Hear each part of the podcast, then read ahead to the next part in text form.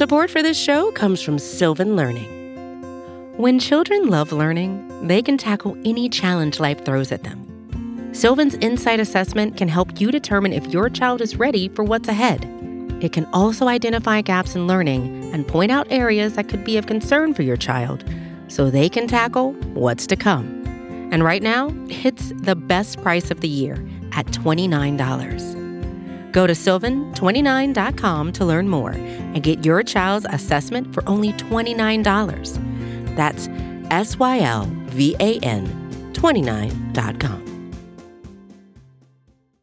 And welcome to the Pride of Detroit P O D cast, pride of detroit dot com, Pride of Detroit on Twitter, Pride of Detroit on Facebook. Howdy, howdy, howdy. How are you folks doing here? Isn't that just wonderful? We're in the middle. We're in the dead end of June. Football's arbitrary number of days away, depending on which flavor you are. For some people, it's already here. For Jeremy Reisman, fearless leader at Detroit Online, he's saying it's not here because... Uh, for some reason, this man has just decided he hates Canadians. He just he's he's racist against Canadians. That's what it is. You're all. I didn't even speak yet, and you're already coming at me. I know. Well, we I, got we got to come strong, thing is, man. You always label me as the guy who hates everything, but but who's really the negative one on this podcast? Not me. Okay. I represent okay. life. Uh, I represent life. I'm the because, realist. Because. No, like I, uh-huh. I'm not saying I'm not saying I'm real. I'm just saying like I like to sometimes I love the Lions, but sometimes I feel that love has to be tough. And sometimes you have to rip the crap out of the Lions when they're doing silly things like uh, apparently trying to hire a scab, which we will get to here in a second. We also have.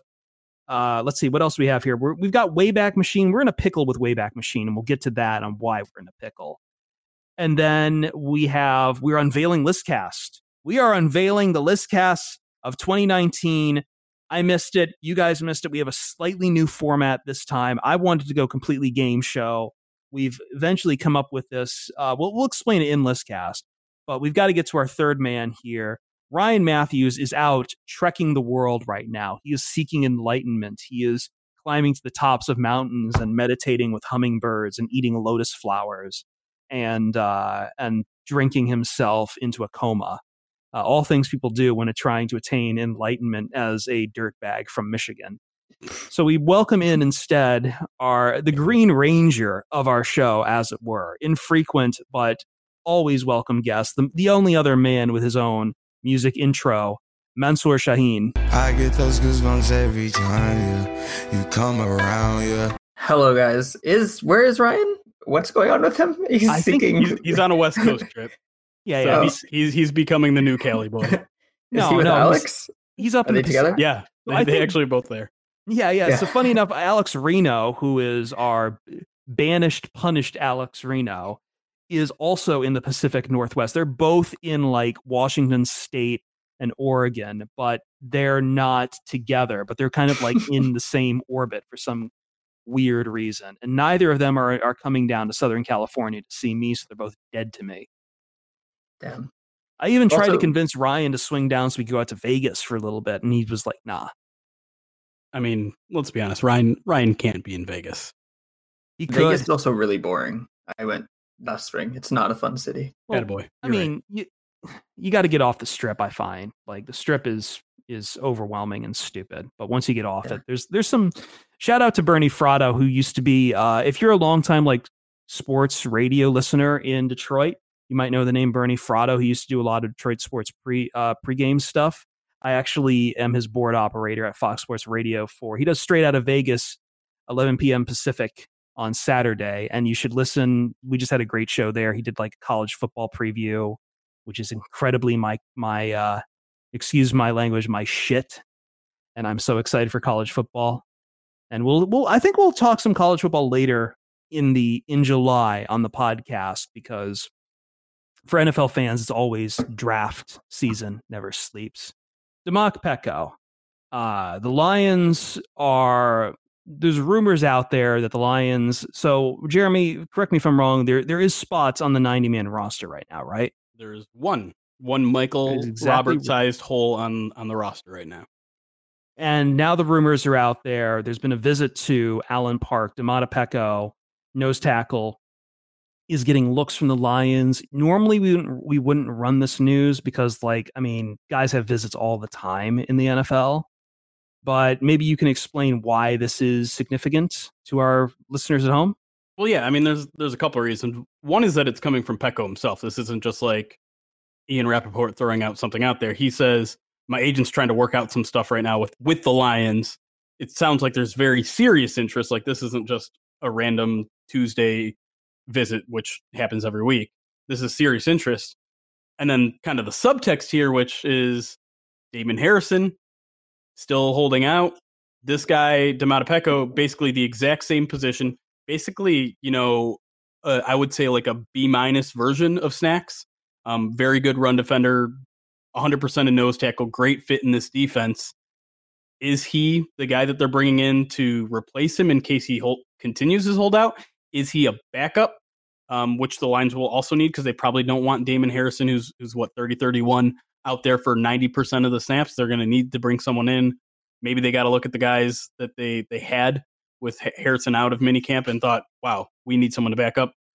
Domata Peko might be that guy, but you, you have to wonder, this is a guy who's started fifteen or so, it, I think at least ten games in eight straight seasons. Yeah. Pecco's so, thirty-four, by the way. Yeah. So, I mean, so, I mean, there, there is this kind of like feeling that maybe this is a, a, a Band-Aid situation on, on a, uh, a negotiation thing. And maybe it's just a neg- negotiation tactic. Maybe they're like, hey, by the way, Snacks, we have this guy waiting in the wings. He wants to be here. We're almost to agree, you know, almost have an agreement here. Um, if you don't, w- you know, basically saying to him, you're not that valuable to us. We we have other options. You're not as essential as you think you are.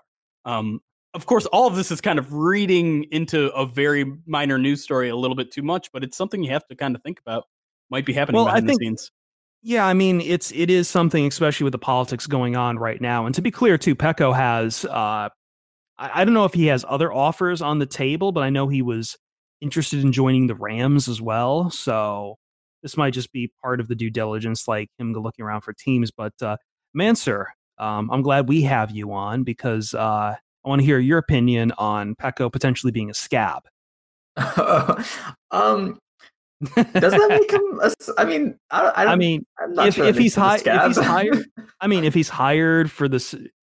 I mean, that's different because it's it's not like, you know, a collective thing here, but yeah. I mean, it, it is kind of gross if the Lions are basically looking for him as like a vengeance against Harrison trying to hold out for some money.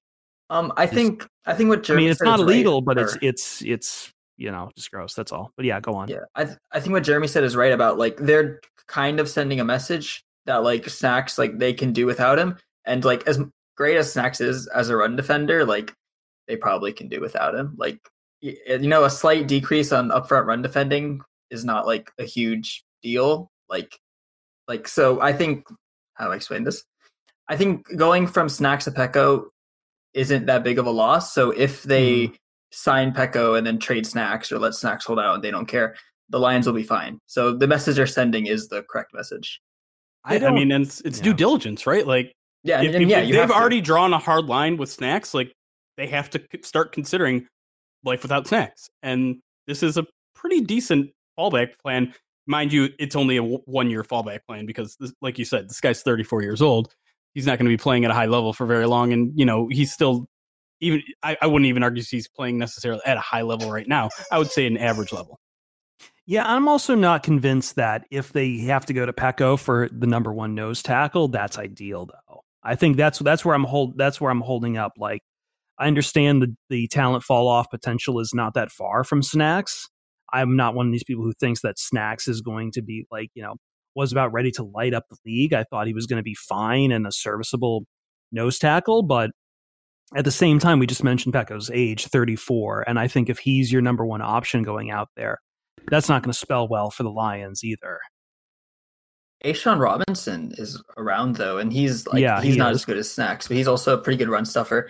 He can pass penetrate, something Snacks doesn't do, and I don't know if that's by design or he just can't, because when Robinson's in there, he does like okay pass rushing. So Peko probably wouldn't even be our number one. So it's a it's a worthwhile move if whatever contract they were. I don't know what discussions they've had with Snacks so far, but if they've offered him a deal and he's turned it down, and they go to Peko. the Lions will be okay. It's not that big of a loss. But I do think Snacks is amazing and deserves a new deal and has the right to hold out. That's not what I'm saying either, though. Yeah, it's it's just a weird scenario. I think just on the holdout front, I just don't think it looks good for the Lions because, again, like, yeah. it just once again shows we, we've been talking about this several times, Jeremy, that like Lions are showing have been having trouble showing to players that this is a place you want to play. And I, I mean, I get it. You got to do your due diligence when you're when you're in the middle of a holdout. I just never thought that, you know, balls in the court for the Lions. I'd never thought that Harrison and Slay were going to be holding out uh, through like it wasn't going to be get as bad as it got for guys in Pittsburgh, because I feel like there were extenuating circumstances when it came to Pittsburgh. Yeah, I mean, I don't but, know. I just don't yeah. think the optics are that bad right now. I mean, this isn't even not not yet, not yet. No, and but and, I mean. Yeah, that that's I why think, I'm not taking it like we're we're at, we're in the business of overreading things, and maybe that's what we're doing. Maybe it's not. Um, but at this time, it's just like, well, you know, the I, I feel like this is good due diligence, and honestly, I think this would maybe this would be a good signing anyways, because you look yeah. at the guys that they have behind Snacks anyways. You're talking seventh round rookie P J Johnson, maybe John Atkins, which. I mean, has anyone seen John Atkins enough to actually form him an opinion? Never heard of him. No. Uh, so basically, the Lions have a bunch of unexperienced guys uh, behind him, and whether Peko would, would come here for a backup job, who knows? But um, I, they definitely I have the cap space for it. Like they oh, definitely yeah. have the cap space for it. Like even if they're going to pay him, like, hey, you might be our Harrison. We might not have Harrison, so we're going to pay you like a number one.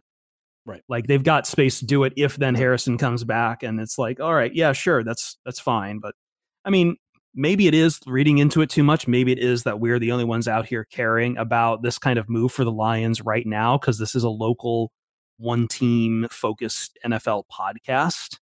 And we're, we're in the business of like reading into these moves and reading into the tea leaves. So we'll see. I, I, it just, it makes me kind of pause a little bit given the optics of it, but We'll, we'll see. Maybe we're making too much out of it, but I think we've spent way too much on this story. We wanted to do this and get to Wayback Machine. And again, uh, we spent some time warming up the stove. So, and also helping me to try to get this hair out of my throat. So let me see if I can do the voice and we'll get right back to Wayback Machine. One second.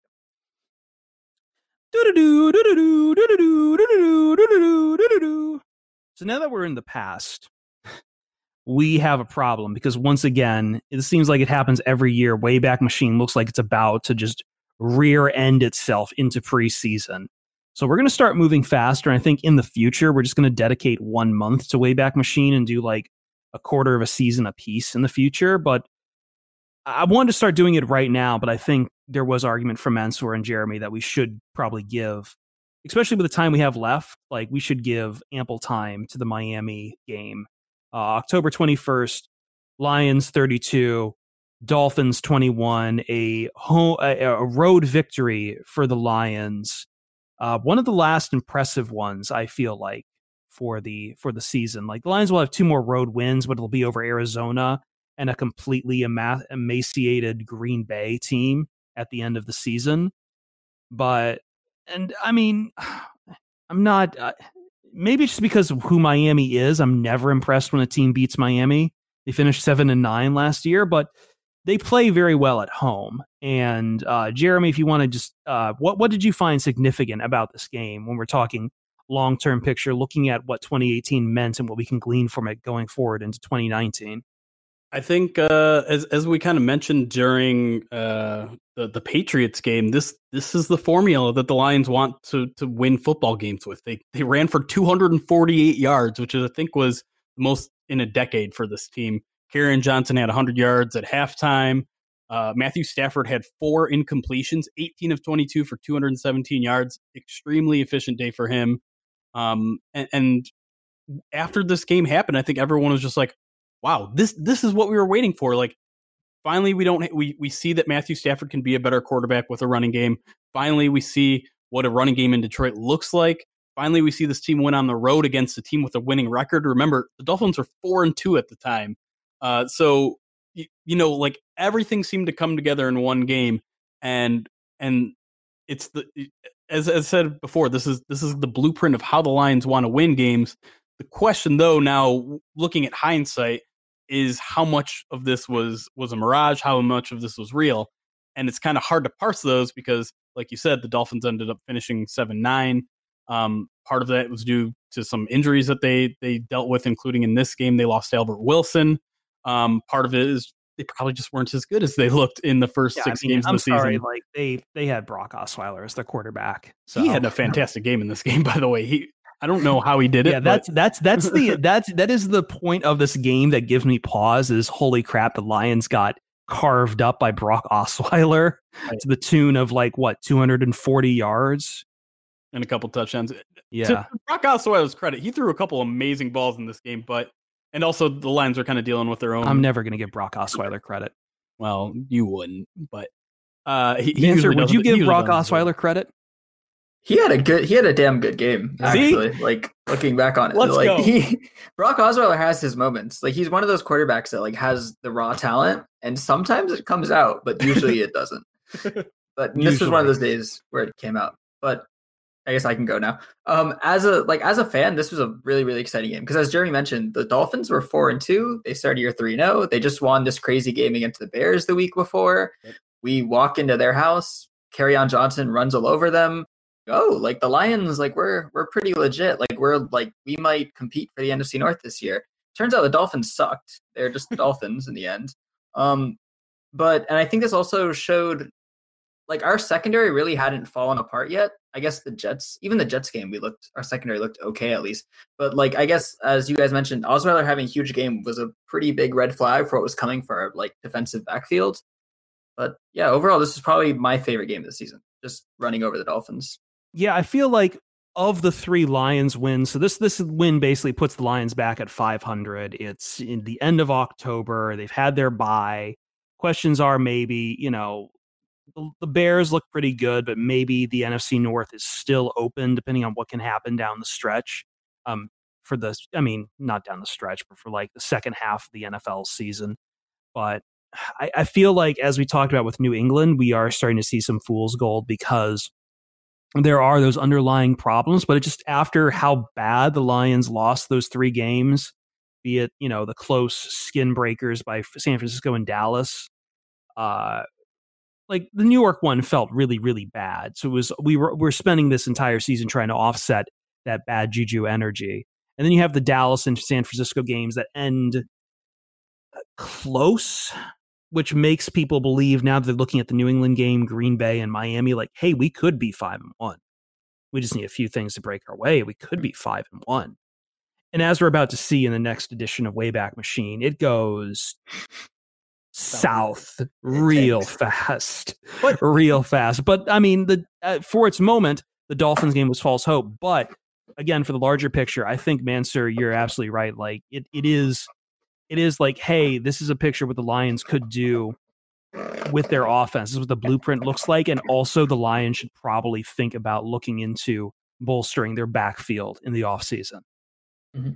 Also, we would learn later the Miami Dolphins run defense was just horrible. Like they were yeah, absolutely crap. awful all season. So that that's why we were able to run all over them. It wasn't our, I mean, Kerryon Johnson's great, but it was also like he was playing against a bunch of like traffic cones, tomato so, cans. It's yeah, interesting basically. though, because I mean, it really felt like there was legitimate reason to be excited. And it wasn't just Lions fans saying it. Like I'm not doing yeah. this to, to call out Kyle Meinke from MLive, but he, I, I remember very specifically, he put an article like, yes, you can believe in this team right now. And I mean, no, we were doing at, it too. Yeah. And I mean, but look at the previous four games. Like you beat the Patriots. You came really, really close to beating the Cowboys on the road. You had a lead with two. Which we thought, we still thought at that time Dallas was like a good team. Right. They, and they, and were. they weren't, they weren't bad. Yeah. I mean, You you beat the Packers in a fairly convincing fashion at home, and then you go on the road in a tough place to win in Miami and you do it. So those are four really good back-to-back performances, three and one in the last four.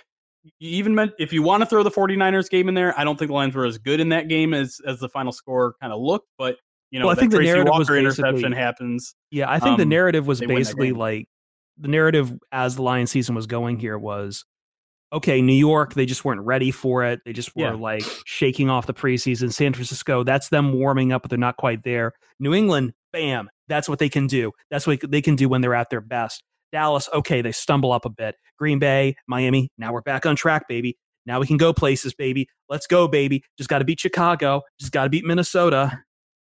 Yeah. A few days. Or sorry. Well, no. I, the only thing I was going to add is, is like, do you, do you guys know what the standings were in the N F C North after this game? I think the Bears were like a game ahead of us, right? The Bears were three and three. Yeah, oh, I think we were. Did Minnesota the, have their tie at this point? I think yes. Minnesota yeah, and the yeah. Packers had tied at this point, so it was Vikings number one, four two and one. Packers three two and one. Lions and Bears both three and three. I remember this is the point in the season when we were all making fun of the Bears because they started out five, or they started out obviously hot, and they were first in the N F C. And I think the Bears put, you know, the standings up in their tweet, and then three weeks later they were at the bottom of the N F C.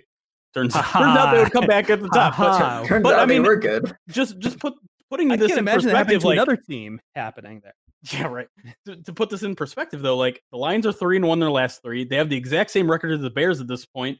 There was reasons to be optimistic. There was reasons to buy in. There were reasons to think that, yeah, maybe it just took a little bit extra time for the for Matt Patricia to get his defense in line and his offensive line.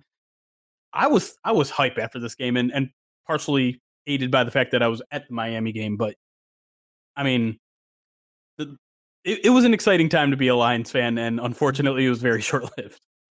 Three or four days later, we traded for snacks, and yeah. I remember like everyone, like not just Lions people, but like across like the N F L media were like, this team doesn't have any real weaknesses. They they can make a run. We had a weakness, like we had a pretty big one at like cornerback too, but like yeah, that's the snack trade a few day late, few days later. We thought we were competitors.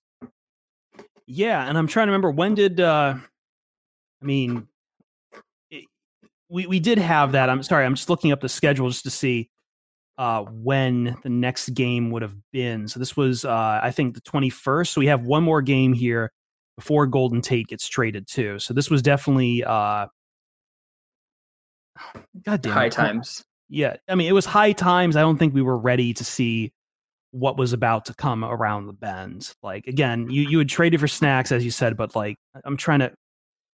Okay, there... Yeah, we so we still have the Seattle game, and then Golden Tate gets traded on the thirtieth, if I remember. Yeah. So, mm-hmm. yeah. So, like, Golden Tate hasn't been traded yet. The snacks trade's in the work. You're riding high on, you know, three very good wins and two games which you feel like you could have won. Like, everything's set up. Everything's coming up Lions. And as we'll see next time we step into Wayback Machine, just how quickly those things can change. How hard it is to just say, I just, I want to see the Lions run the table. And how often that never works. So let's step out of the Wayback Machine. Doop, doop, doop, doop, doop, doop, doop. All right, to the present. I can't really do that too much. I have had this cat hair in the back of my throat for like a week. And it is tickling me every time I talk. I'm sorry, that's gross and disgusting. You know, it's also gross and disgusting, but we love it all the same. Listcast. First one of the season, we're talking tight ends. And we will be right back on the Pride of Detroit P O D cast to fill that out for you.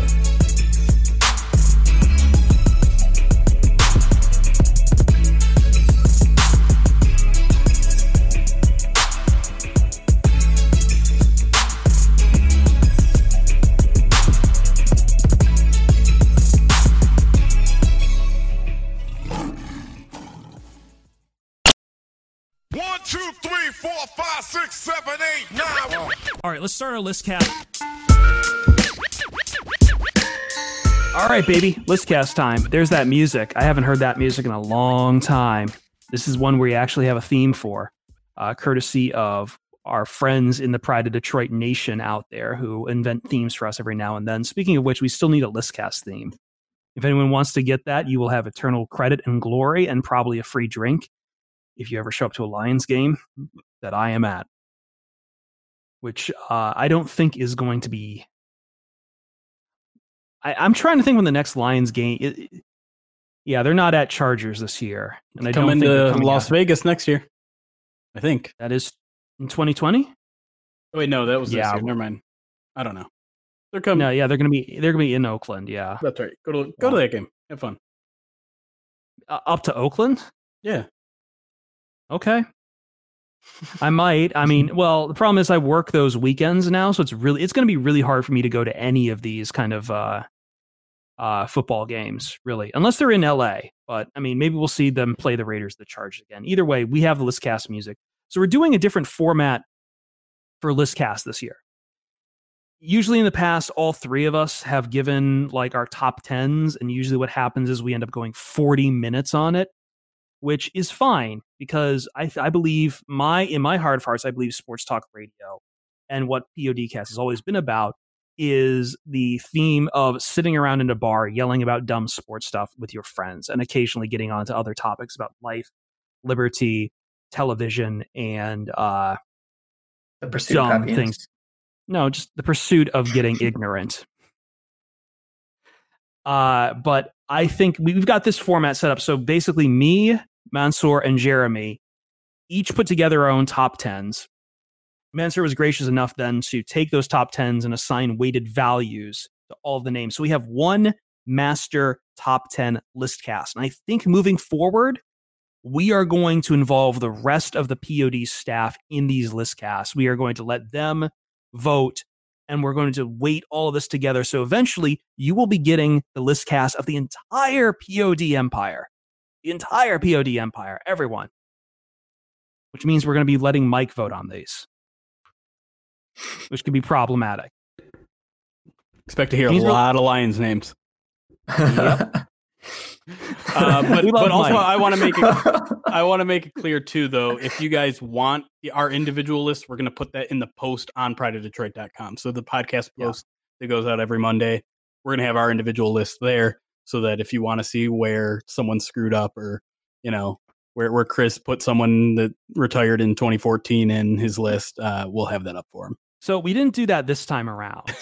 um, I would argue that even though he's retired, Rob Gronkowski would absolutely make this top ten list, though. And quite honestly, I almost did it under the belief that I believe Gronk is not going. He's he's not going to stay retired. He's he's going to be he's going to get bored and come back. I think we'll he averages sixty-nine career receiving or sixty-nine receiving yards a game, so he can't really ruin nice. that. Yeah, yeah, that that's true. Mm, that's that's a point I hadn't even considered. Uh, let's get to the honorable mentions first, just in case like. We we only have one this time. We're doing tight ends, so it's pretty uh it's pretty self self organizing. It's not going to be a ton of surprises. We didn't really have anyone fall off too much. Uh, we did have one name on here that is going to make people laugh, but we'll get to that in a second. Uh, Jeremy, let's get your honorable mention. You are the only one who had a name on your list that did not make the final top ten. We have a tie at number ten, which keeps a name for uh, Mansoor up. And we're gonna, I'm gonna rib him about that in a second. But give give your honorable mention. Yeah, so I went with uh, Jordan Reed as my number ten tight end.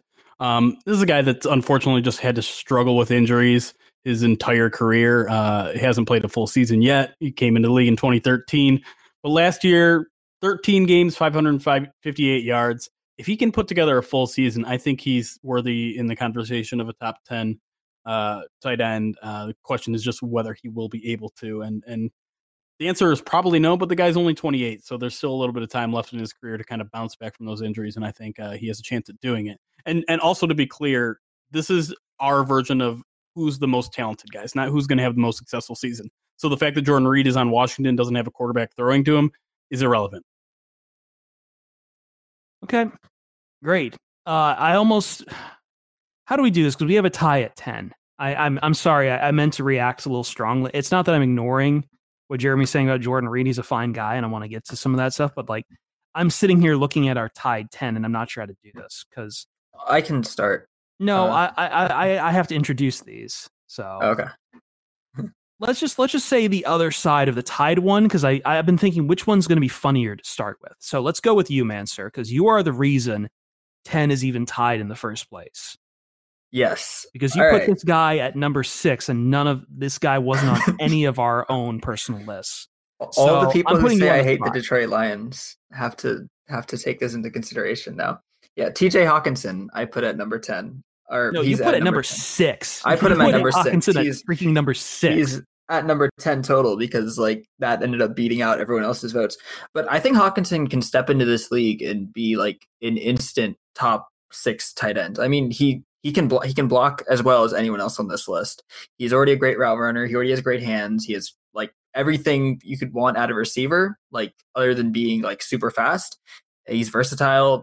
Yeah, I, I mean he he's so good already that like he could easily be, assuming that like some of the like more athletic, high ceiling, low floor players don't randomly like shoot up the list, he could easily be a top six tight end this season, maybe even like number one, honestly, depending on how things Ooh. go. Woo-hoo! Yeah, like I think I think he is oh, a like yeah. I don't think there's much room for development with Hockenson, but like he can come into the N F L and be an elite tight end. That's why I wanted him in the draft so badly. Well, I mean, We're we're kind of reacting to it, but at the same time, I know, Jeremy, uh, we had sat here, I think we had a question like a week or two ago, and we basically said like Hockenson, the pressure's on him. He's got to perform like a, you know, a top tight end in this league out of the gate because of the capital that's been invested in this and because of how bad Bob Quinn's kind of handled the tight end position in the past. Yeah, and I, I don't know. I'm kind of mixed on that because you, you just look at history and how it's treated rookie tight ends, and it's not great. I mean, there are only a handful of guys who've had more than five hundred, six hundred yards in the rookie seasons ever. And so I'm not really expecting a ton out of Hockenson right out of the gate. I'm, I'm, I am expecting him to be good. And I'm with Mansoor that he's kind of the complete package um, that, that's needed for an N F L tight end, and playing at Iowa, maybe that transition is a little quicker than most, but rookie tight ends just tend to not be that good or do that good or perform that well or put up that many statistics. So honestly, I will probably have Hockenson somewhere between the, the fifteen and twenty range right now, but he definitely has the high ceiling that Mansoor is talking about. Def- maybe not top one that he's saying, but I, I, I wouldn't be completely shocked if he was a top five receiver in terms of, of receiving yards amongst tight ends. All right. Well, we're already eight minutes into the segment, and I feel like, well, that that's good because usually at the end we talk about Lions guys that where and where their re- relation is with these lists. So that gets that out of the way. Let's let's get to the full t- top ten then, because uh, the other one tied at ten, and this is almost kind of a joke, but not really. Number ten on the official Pride of Detroit Listcast tied, Hunter Henry. We got it right this year. We got it right this year. For those who don't remember. Both myself and who else? Was it you, Jeremy, or was it Ryan? Since Ryan's not here, we're going to say it was Ryan. And I'm pretty sure it was it. you. I'm pretty no, sure it was I'm you. I, sure. I, I was I a listener really at the time, and it definitely was Jeremy. I don't remember yeah. it like that. The one, the one time that Jeremy actually like has nothing, he can't say anything about me in this regard. Hunter Henry made our list. For those who don't weren't aware, Hunter Henry barely played any he of, of that. twenty eighteen. He did not play, he toured right? his. I think he played like one game at the end of the year or something. No, they were talking about bringing him back, but they never did. Oh, okay. Yeah, that's what's said. But, uh, I mean, the potential of this guy is out there. He was really good in college. Uh, I think he slots in perfectly with what the Chargers want to do on offense. And he's shown chops in the past. And I feel like now that he's back from A C L, we were talking about this off air too. Like an A C L uh, isn't as bad to come back from as it used to be. And I think that given what we had seen from him in twenty sixteen and twenty seventeen and him coming back now from injury, this is like, this is prime. As we were saying, it takes a little bit of time for tight ends to mature. This is prime time now for Hunter Henry.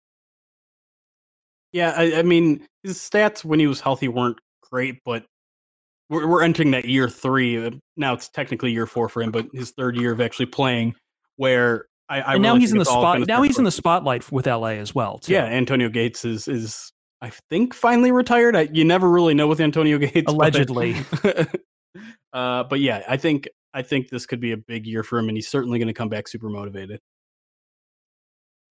Any thoughts on this one, Mansoor? Like, I don't think he was on your list at all. Um, no, he made my like. I think he was like eighth for me. What was he for me? No, you. Uh, he, he was on my. He, he, he was tenth. Yeah, he was on my list. Yeah. Um, I think obviously like the A C L will stunt his development a bit. So this is kind of year three, and they'll probably like his body will have to recover from a pretty devastating injury, but he showed a lot in his first couple of years in the N F L. He wasn't a high volume guy, but he was like really efficient with the targets he did get. He had high catch percentages. And I think like both his seasons, he had about thirteen yards per reception, like the two that he wasn't injured in. So I think giving him more, now that he has like earned a bigger role in the offense and he's going to get more targets, he his stats should definitely like, like he might be in a thousand yard tight end if things go right for him. All right, number nine on our list, and guess what, folks? The Cleveland Browns love fest continues. I'm I'm shocked this doesn't chafe Lions fans that we're all talking so positively about the Browns across the nation and not anything about the Lions. But Number nine, David Njoku. Out of Miami, been with the Browns now for uh, two years, and now entering his third. And with all things Browns, looks to be uh, on the up and up. Yeah, the, the one thing I, I'll say about Njoku, and I had him a little bit higher at seven on my list, is that he is going to benefit from a full season with Baker Mayfield. Because yes. I looked at his stats from last year. He had twenty-three yards per game without Baker Mayfield in the first three games. With Baker Mayfield, fifty-eight yards per game. So over over thirty yards more, thirty-five yards more per game with Baker behind center. And I just think I think he could have a really, really big year with, with Cleveland next year. And uh, and yeah, that, I don't know. I, as you were mentioning, like the, the Browns line stuff. Yeah, I think there is a little bit of Lions fans. I don't know if it's jealousy or whatever, but uh, I mean, Njoku is also kind of, I think, at times compared to another former Lions fit in that we're going to get to in a little bit. So, um, but Njoku's the whole, the real deal. I think, I think he's a great fit in Cleveland and, and going to develop that com- chemistry with Baker this year. That's going to take him to a whole new level. All right. Um, next up on the list, let's see here. We've got, I'm sorry if I'm moving a little uh, fast, because once again, we've kind of ditzed around at the start. Uh, number eight, Evan Engram. Uh, Mansoor, he was basically like the one. He wasn't on your list. But, no. um. But, yeah. Uh, uh, this Evan was like Engram. The one bright spot for the New York Giants last year. It it wasn't. He kind of regressed last year after an impressive like first couple years in the N F L, and like uh, you can blame a lot of it on Eli, but he also looked disinterested. He's a horrible blocker. He never really got open. So I think Jeremy should probably take this one since I I didn't no, have my list at all. I, I don't mind the pushback there, and, and you're you're right with some of that. I, I think I think there is a, maybe a little bit of an attitude problem, and, and you're right that he's not a great blocker. But I think otherwise everything else is there. You know, again, he's he's one of those guys that he didn't get a lot of volume last year, but he made the most of his opportunities. twelve point eight yards per catch is pretty darn good. Um, and and he was actually Pro Football Focus's sixth highest grader graded tight end last year. So. Um, I think if if he just finds himself in a situation that knows how to use him right, he's a really, really talented guy. I just don't know if New York is that place. All right, next on the list, let's see what we have here. Let me pull it up. I was looking at something else. Number seven, uh, and this this one's going to be interesting because I know Mansoor was really high on him again. Mansoor kind of being the uh, the wild card here. Number seven, Delanie Walker. And Mansoor, I'll turn this one over to you because you had Walker as high up as four. Yeah, um, Delanie Walker was definitely like one of the best has been. So last year he tore his A C L week one and missed the entire season basically. But before that, he was definitely like top. He's probably the best tight end that wasn't named Kelsey, Ertz, or Gronk for a very, very long time. And he he's obviously old, getting older, and the A C L tear will hurt him a bit. But I still think he's a great tight end. And looking at the rest of the tight ends, where it's a bunch of young kids who are athletic and might show flashes but are very inconsistent. I think Delanie Walker's always been a really consistent target for the Titans, especially with their receivers all kind of being young kids who are kind of bad. So I think Walker, he's a good safety blanket for Mariota, especially as Mariota's been struggling, and he could have a huge year coming back.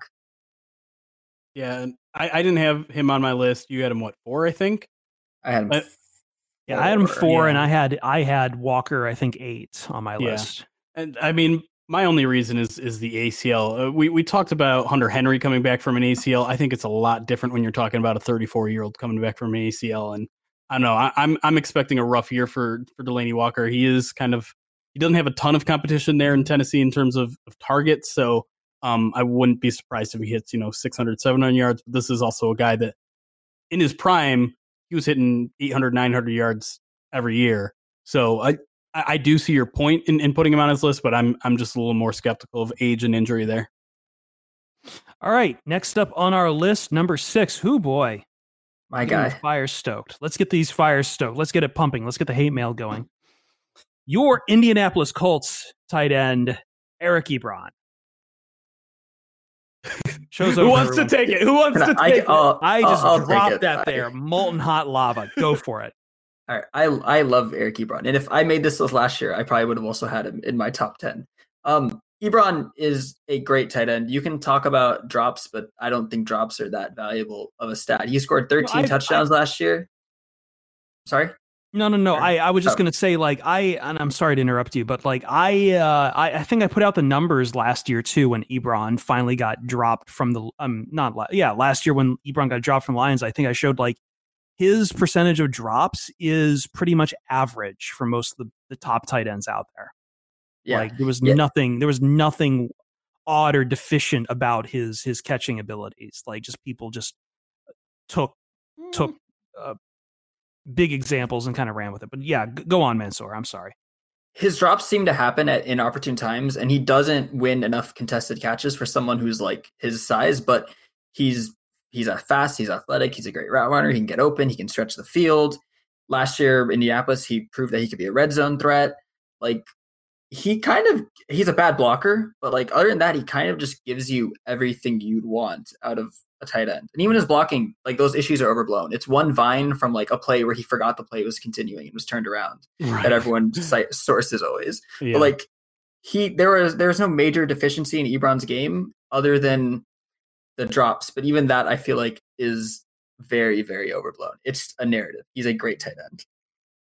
I think he's pretty good. I, I, I do think there's there's I mean, as as Eric Ebron's Lions career will get further in the rearview mirror, I think people on both ends are going to exaggerate both his good things and his bad things. The people that thought it was a mistake are going to say wonderful things about how he was a perfect player and the Lions made a mistake. The people that hate Ebron are going to say the guy is a bum. Whatever he's doing in Indianapolis is is just, you know, Andrew Luck and, you know, whatever. And, and this, they're finally using him like the Lions should have or whatever.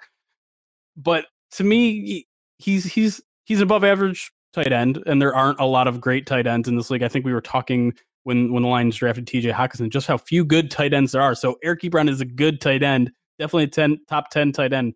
That's rare in and of itself.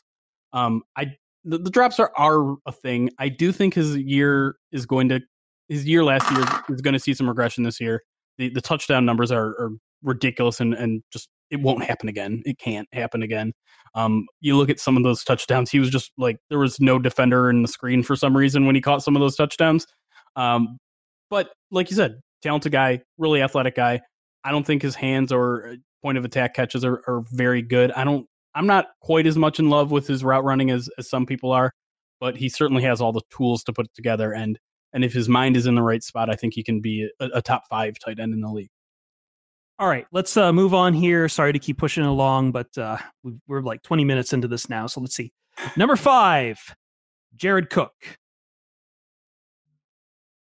Jared Cook's, yeah, he's he's one of those guys that's just like a veteran that has just been there the whole time. He's been right in the in the conversation of a top ten tight end, and he's almost like he's like that guy that's going to make. I don't even know if he's made a bunch of Pro Bowls, but he's he's the guy that seems to make the Pro Bowl, or he he's that guy that you think of of a top tight end, whether he was or wasn't, just because he's been above average every year. The, the thing that I find interesting about him is he actually just came off his best season to date, eight hundred ninety-six yards and six touchdowns. Guy's thirty-two years old, and and somehow, you know, with, with the Raiders has caught on. I don't know if it's a, a Derek Carr thing or whatever it is, or but um he he's still got it. Uh, five straight seasons with six hundred plus yards. Um, I, I think he, he deserves, whether it's uh, just being able. I, I think one of the things that, that Mansoor has referenced a couple of times is we have a lot of really young athletic tight ends that have high ceilings. We already know Jared Cook's ceilings, ceiling, and we know it's pretty high. So that's why I had him high on my list. nine hundred yards and six touchdowns on a disaster of an Oakland Raiders team last season. Now he gets to play with Drew Brees, who I'm going to admit is a pretty good quarterback. Yep. Um, Yeah, it, it, he's like Walker, where he's he's older. He's not going to be making like a lot of the incredible plays that like other guys on this list will be making, but he's a good safety blanket. He's always there when you need him, and he's reliable, which I feel like can be more valuable than the things that Njoku or I don't want to reveal another name, but like Njoku or Ebron or some of the like more big play, flashier guys can do. Number four, O J Howard. Mansoor, I'll open this one up to you. Um, O J Howard. So he, I think he's you got him pretty low. So I'm curious what you want to say. Did I have him? Oh, yeah, I had him at number. Where did I have him? Oh, seven. I guess like seven. Okay, I had him right behind Hockenson, but I th- I think he's great. I think he can take another step forward, especially with like D-Jack's gone. He probably will get a lot more like targets downfield. Um, he's playing with Jameis Winston, who's like not very good, and he's still putting up pretty good stats. His he doesn't really catch a lot of passes. Like I think he only had thirty-four receptions last season, which is really low. But I think with Jackson gone, he'll get a lot more opportunity in Tampa to really yeah. like show off what he can do. And an athletic guy, he's an athletic high ceiling guy entering his third year in the N F L. So expect another huge step forward. Yeah, and and the thing with the the low catches is, I don't know why they're not getting in the ball, because the guy had sixteen point six yards per catch, which is the highest among all tight ends that had at least ten catches. And he was Pro Football Focus's number two guy. So he's efficient when, when he's getting targeted. He just, for whatever reason, is not getting targeted, probably because the Bucs were a really bad team. Yep, pretty much. All right, now we're into our top three. We all, we all, this one was pretty easy for the top three. It's just the order that kind of, I, I think we all are in agreement, though. Zach Ertz is our number three here. I think Mansoor had him too, but like this is where Ertz belongs, is number three. He's he's good. He's a great offensive uh, threat out there. Maybe not the best at blocking, but like he's our number three tight end on Listcast. Yep, yeah, and and this this was kind of like a test between whether I wanted to go with the veteran guys that have proven it a long time or like the young hot guy. And uh, with with Ertz, it was tough to put him third because he has three, four straight seasons with eight thousand, eight, sorry, eight hundred yards, coming off his best season with eleven sixty-three, eight touchdowns in two straight seasons. Um, the guy, the guy has proven he's he's a valuable commodity. He deserves to be in the conversation of, of the top three. I, I think these last three, kind of as you alluded to, are clear and above the rest of the the, the league. And and it's unfortunate that Ertz has to deal with two other really good guys, but um, totally. Uh, deserving of, of at least a top three spot. Yeah, the only reason I had Ertz above the guy who's next on the list on my personal list is because Ertz is he's consistent and more reliable. He doesn't drop a lot of passes. His blocking kind of sucks, but it's again, it's people overblow it. It's not horrible. Our number two here, he got a number one vote from Jeremy, which uh, should make, and uh, he is the absolute favorite of a certain person of Pride of Detroit Twitter, not not someone at Pride of Detroit, Lions yeah. Twitter, someone who, but yes. someone who interacts with us quite a bit. Uh, number two, George Kittle of the San Francisco forty-niners, the beloved son of Beast F Ball, if you follow him on Twitter.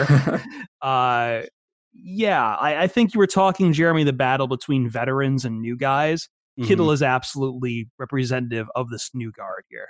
Yeah, absolutely. Um, led the league in receiving yards last year. thirteen seventy-seven, P F F's number one guy, fifteen point six yards per carry. Now, I'll fully admit par- part of this is just Kyle Shanahan's genius. He's he couldn't have fallen in a better spot to fit his talent, to fit a guy that, that likes to use his tight ends and fullbacks in the passing game and, and all sorts of creative stuff like that. But, I mean, athletic freak. Guy's actually not that bad of a run blocker either, so he's got a little bit of versatility to him. Uh, I Beast F Ball was right. He, it, you should have a love uh, connection with, with George Kittle because he's a really, really good guy. And and with Gronk out of the picture now, like he could he could step in and, and be that, you know, once in a lifetime talent. Plus, I really love Iowa tight ends. They're all really, really Jesus. good. Yeah, shout out to uh, Iowa Sam at Fox Sports Radio, who I know is he's not listening to this, but his ears are perking up somewhere about talking about Kittle and, and Hockenson. Number one. And I think this one was uh, pretty much guaranteed. Travis Kelce. Best tight end in the N F L. Yeah, um, he does everything you'd want him to do. He can block. He's a pretty good route runner. He's an amazing receiver. Um, he's surprisingly fast for someone as big as he is. I don't have his height written down, but I know he's like pretty big too. Oh, yeah, no, I do have it written down. He's big, six five target. Um, yeah, he's basically the perfect complete tight end. Like, other than Gronk, I can't think of a single tight end I've seen that's better than him, like outright. Yeah, and I think that now with kind of the way that the Chiefs have been dealing with this offseason, there's going to be more workload on him. And uh, I think that just is going to reinforce any kind of greatness we see out of him. Jeremy, what's your opinion on Kelce? I mean, yeah, I can't say anything bad about the guy. He's had three straight one thousand-yard seasons. He's only the second tight end to ever do that. And the other one is not Gronk, believe it or not. So, I mean, if, if you're talking about a guy who's consistent, a guy who high ceiling and and high floor, Travis Kelce is your guy. Again, maybe he's benefiting from a, a pass-happy Kansas City offense, but um, there, there's a reason they're they're focusing the game on him, is because he's really, really, really good.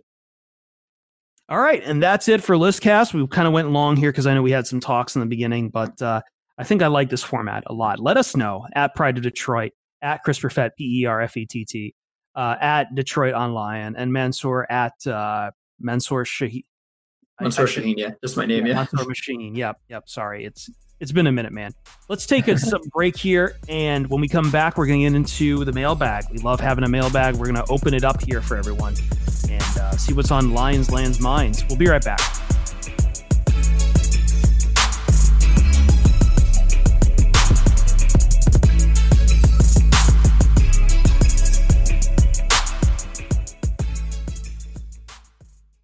Mail time. Mail time.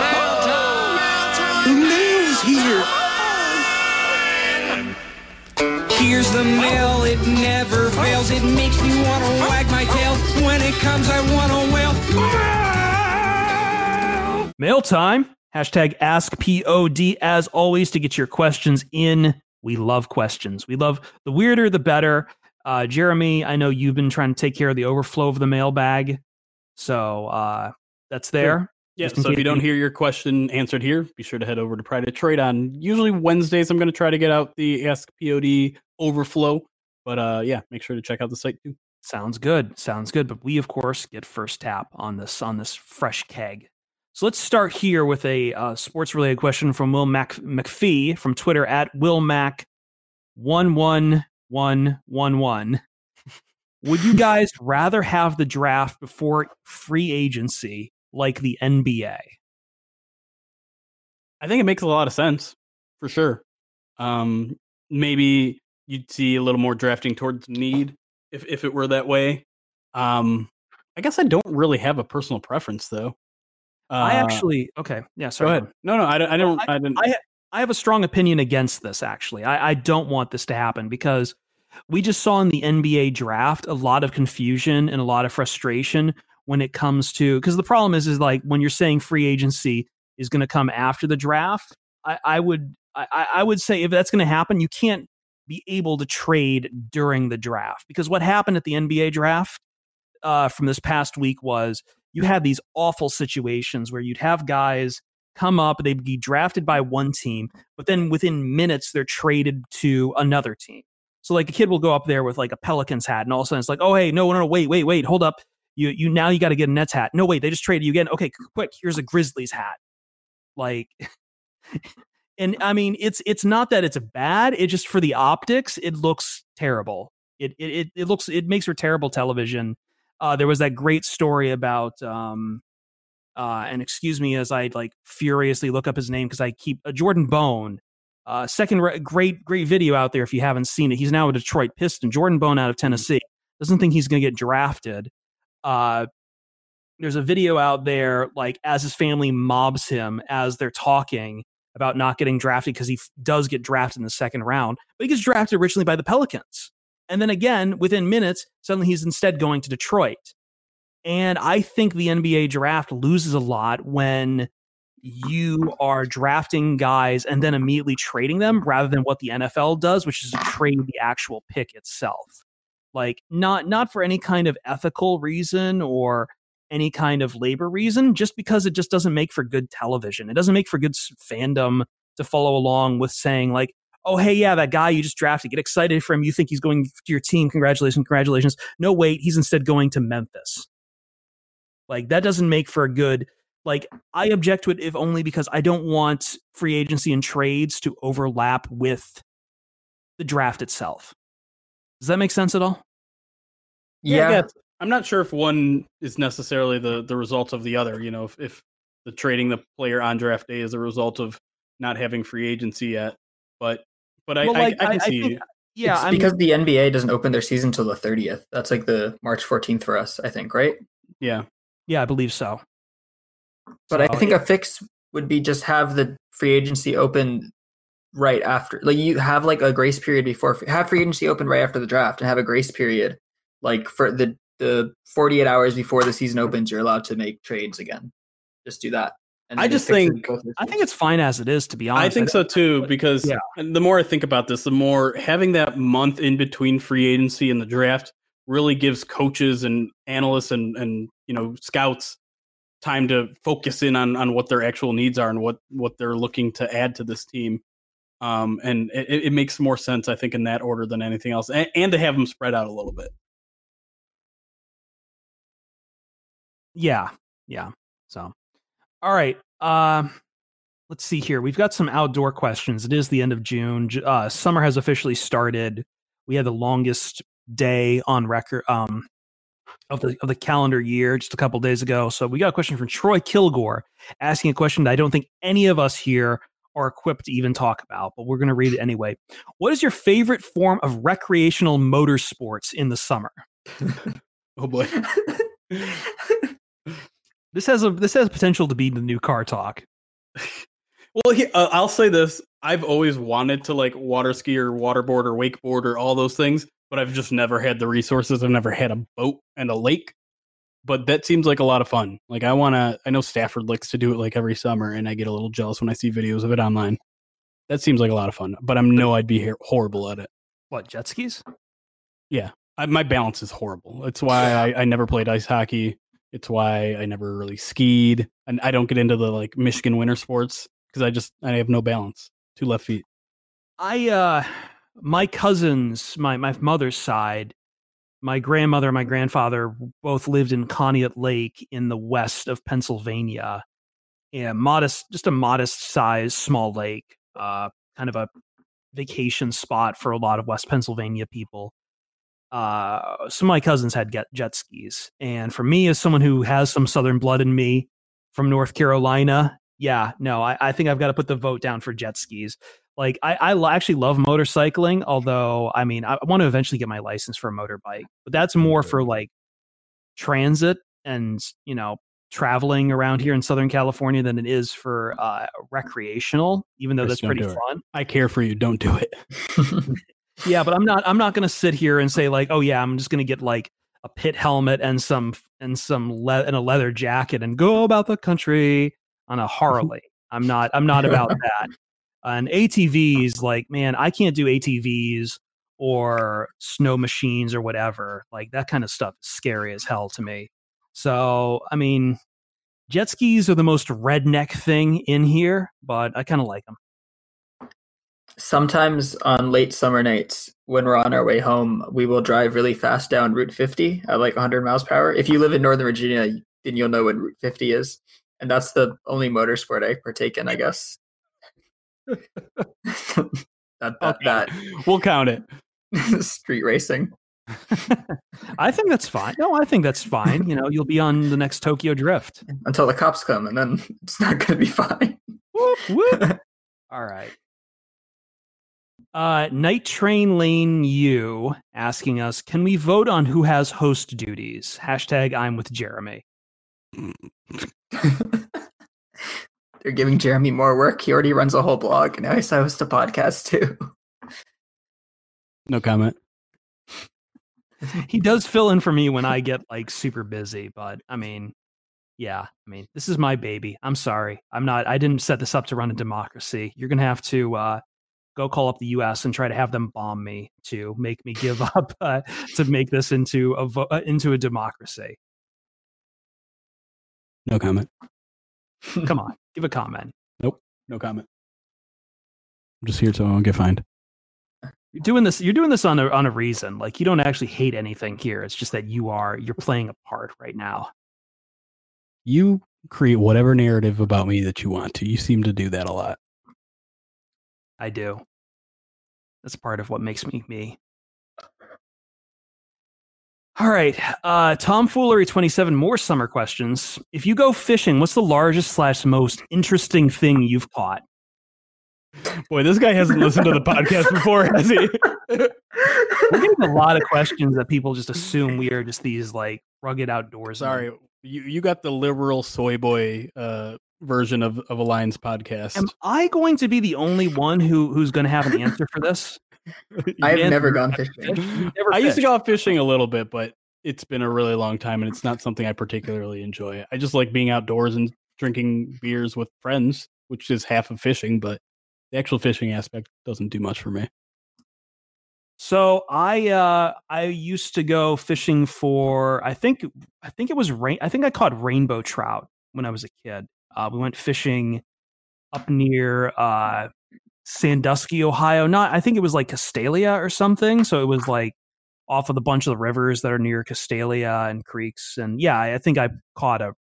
My brother got like a really big one, and we ended up like uh, what what's it called when you like hollow the the critter out and like stuff it. Uh, Taxidermy. Taxidermy. Taxidermy, yeah, yeah. So he had like, my brother always had one of his catches as like a mounted fish, and I was always kind of jealous of that. But I, I would, yeah, rainbow trout's like pretty much all I've caught. I would like to go fishing eventually someday. Like I'd love to go up during like salmon season and catch some salmon, if only now because I am like crazy into cooking, and I'd love to get like super fresh salmon and uh, cut it up there and then and make some sushi out of it. I'm into the sushi part of that. Yeah, exactly. I've been doing a lot of Japanese cooking lately, so I am all oh, nice. about this kind of stuff. I made I made my own okonomiyaki the other night. That's something. Do you think Ryan's gone fishing? Ryan no. is probably punching. Probably not, right? Yeah, probably not. He's probably gone fishing, but has barely touched the fishing rod as he's just passed out in the sun. He's somewhere. Gone fishing, quote unquote, uh, on fishing. Like, right. See, this is the problem. We've got questions here that are of the nature of talking about things we've already talked about, outdoor stuff, which now this, this is the worst mailbag for me. Well, here, here we go. Uh, this is some, I'm going to feed this question to you guys because I'm getting, this is the other vein of questions we're getting, your questions about me. And I hate that. I hate that so much. So from Minister Smiley at, um, yeah, at Minister Smiley, why is Chris so pessimistic on the Lions? Have you watched the team the past thirty years? I think there's your answer. I have my own answer for this, but I just, I want to hear it from other people. I know Jeremy, once again, is probably going to say no comment. Yeah. Why, why would I need to comment on how, I'm not going to tell people why you feel a certain way. I can't. I want to see. I want to see why other people think I'm pessimistic. I really do. Well, I know why you're pessimistic, and I know you probably don't want to talk about it. I kind of do. Uh, I just don't think this is the place to really unveil. Um, right. Let, let's just let's just say this real quick. I am not a believer in Matt Patricia. I have never been a believer in Matt Patricia. Uh, I don't think his season, his first season, was anything to write home about. Uh, the culture seems to have gone to hell. Like, because that's the thing. Like, people are saying I'm being pessimistic. I was, I was out here. I felt like people were like, "Why is Chris being too positive about Jim Caldwell?"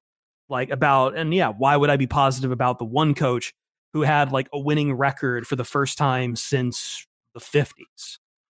I just, I think that, I think the organization, my personal, deep-seated personal reasons aside, just looking at the team as being someone who has to cover the team, who has to talk about the team for sports talk radio. Uh, I just don't think the Lions are on the right trajectory. I don't think that this method of pulling in former Patriots guys either has worked historically, nor do I think it's working right now. And honestly, like, I, I, I'm sorry, the window's going to be closing faster than you think. If you think that means I'm being pessimistic, then I mean, maybe we, we talk about this dichotomy all the time about being pessimistic, optimistic about the Lions and how that's really charged and we all fight over it now rather than letting people just be pessimistic or being optimistic or letting people form their own opinions. But I'm not going to change anyone. I'm not telling anyone don't watch the Lions. I'm just saying like, hey, man, this is my opinion. I got an opinion out here. I, I have to get onto this microphone and give an opinion. Every time we boot up this podcast, I have to give you the take on what I think is going to happen with the Lions, because that's kind of how it works here. Ryan's here is the slacker. Now I'm the, I'm the chatterbox, and Jeremy has slotted into the role of the serious uh, beat writer blogger here. So this is it. This is, this is how it works. I'm playing a role here, letting you behind the curtain. But at the same time, I do believe as a fan that uh, I don't have a lot of confidence in Lions, and I'm sorry. I'm seeing the cracks, and I think this will collapse faster than you think. You want to yell at me? If you want to yell at me if I'm wrong, then by all means, I'll be wrong. But whatever. Uh, let's see. Restore the Roar giving us hypothetical questions, but this one involves an injury, so I'm going to skip it. I and I answered that one in actually last in the, oh, in the last writing mailbag. So okay, um, cool. You probably didn't see it, Restore the Roar. If you're a listener of the podcast but didn't see it, go back to last week's mailbag on the site. Yep, pride of detroit dot com. Uh, I'm just trying to find some questions here that we can really get into. Let's go with uh, this question from Jay Jones one sixty-four. We should have probably done some prep on this one because this is a good question, but I have to uh, kind of roll with this on the fly. What three Lions do you think could have had Hall of Fame careers if not for injuries? Billy Sims is the first one that comes to mind. I, yeah, I yeah. believe Billy Sims is not in the Pro Football Hall of Fame, but is in uh, you know the Detroit Lions Ring of Honor or whatever they call it. Yeah, and I'm sure he's probably got some accolades over at Oklahoma as well. So, right. Yeah. Um, but yeah, he's he's the easy number one with a bullet. Um, I, I know there was a little bit of discussion on the site about this question, and, and some people put guys like. Um, well, Jones likes the uh, gives the suggestions of Reggie Brown and DeAndre Levy as well to round it out. I don't think Levy would be in that conversation at all. Like I love Levy. Yeah. I don't think he was going to be Hall of Fame talent at all. Dude was crazy talented. My question would be, even if he was healthy, would his, would his would his mind have kept him in the game? I mean, he he had so many grieves with the N F L and the Detroit Lions and, and some of the things that the league was doing. That I'm sure maybe, I mean, he's he's a very interesting guy. He has a lot of different interests. I think maybe he would have retired early anyways. Um, but yeah, let me, let me think about other other guys like Javid Best. Maybe you're thinking, but I, I don't, don't think Javid Best was ever that good. Yeah, like that's the problem. I think there's some guys who are like, okay, maybe they could have been like local pretty good guys, but I don't think there's anyone the Lions ever got where it's like, oh yeah, that guy could be like really, really, really good. But he just got his career cut short, besides, of course, from Billy Sims. I mean, maybe Reggie Brown. I don't I don't yeah. have memories of Reggie Brown at all. That's kind of outside my time. I am kind of the historian when it comes to the N F L sometimes, but I never uh, I, I never thought too much about. Uh, I mean, that was the nineties. I just never thought too much about Reggie Brown. I mean, it was it was a sad, sad. T- am I thinking of the right one? Or yeah, no, you're right. You're right. Linebacker. Yeah. Just making sure. Okay. Uh, Mansoor, do you have any uh, thoughts? No? Um, I'm twenty-two years old. The only good Lion, genuinely good Lions player I've ever seen is Calvin Johnson. So, and he he probably makes the Hall of Fame. He's so, going to make better. Yeah, better. I saw, so I don't really have an answer for this one, honestly. You're too young. Dark, dark days. Dark, very, very dark part of the Very dark part of Detroit Lions history when I started watching. Pride of Detroit Soy Boy podcast, apparently. So. Like, I mean, this this is serious though, right? Like, because I, I mean, because I am in terrestrial sports talk radio now. It it is it is fascinating to watch that we are getting a lot of questions from guys who are older, who are either boomers or Gen X, talking about a lot of guys that we just haven't seen, right? Yeah, and yeah. You haven't seen them when you haven't seen them personally, especially with this team too. That you have nearly a lost decade when it comes to Lions for the entire aughts that just completely uh, nuked interest in the team. And now you kind of had to restart. You've almost had these like eight years where it's just like, okay, there was no one there worth talking about. Now we're restarting. And now that eighties, nineties history is almost cleft from the uh, from the consciousness of younger Lions fans. Yeah, and I was actually I was talking about this on Twitch a little bit a couple days ago. In in a way, it, it kind of makes it so Lions fans don't have that extra gripe of like, oh well, we've been suffering for seventy years or whatever. It's like, well, most of like the, the active fan base right now, they've only suffered for like twenty or thirty years, basically their I mean, entire life. Yeah, and and like, a lot I of teams have done too. that. A lot of teams have struggled in the past twenty, thirty years. A lot of teams haven't won uh, a Super Bowl in the past twenty, thirty years. I found it interesting. We had a post saying, you know, which team do we think is going to be the first, uh, the first first time Super Bowl winner? The next, I should say, the next first time Super Bowl winner. And there are twelve teams that haven't won the Super Bowl. Yeah, like I know the the N F L likes saying they're the league of parity and everything, but there is a lot of out and outs when it comes to uh, who has the Lombardi Trophy at the end of the at the end of the day. And I don't think the Lions are on that list as far as who's going to be the next one the next first time team to win it. There's a lot of teams that just haven't gotten their crack. Who have been I think broke. One difference is that the Lions, like the, the Texans and Panthers, are brand new franchises. So of course, like, or in the Jags, things like that. Like they're not, they don't have one, but it's not really like that bad for them not to have one. The Lions have also not been to a Super Bowl. Like the Falcons and the Chargers, Chargers have been to Super Bowl, right? Yeah, uh, yeah, yeah. And yeah, like like yes. the and yeah. I think we always talk about this too with the uh, with the Cardinals too. They've not had a championship like longer. They have a longer championship drought than the than the Lions themselves. Like they haven't they like they haven't won an N F L championship since before the Lions did. I mean, but the, they've been to a Super Bowl, to your yeah, point. The, and and the, the probably the more unique suffering that I guess Lions fans can cop to is is without a playoff win. You know, been been since ninety-two or ninety-three or whatever. Yeah, yeah, yeah it's a yeah, playoff. And only only the Bengals have waited longer. So I've never seen a playoff win or a division title in my life. Like that's crazy. Like that's yeah. actually insane to think about sometimes. Yeah. yeah. I mean, well, I mean, I did see one, but like I would have been too young to even.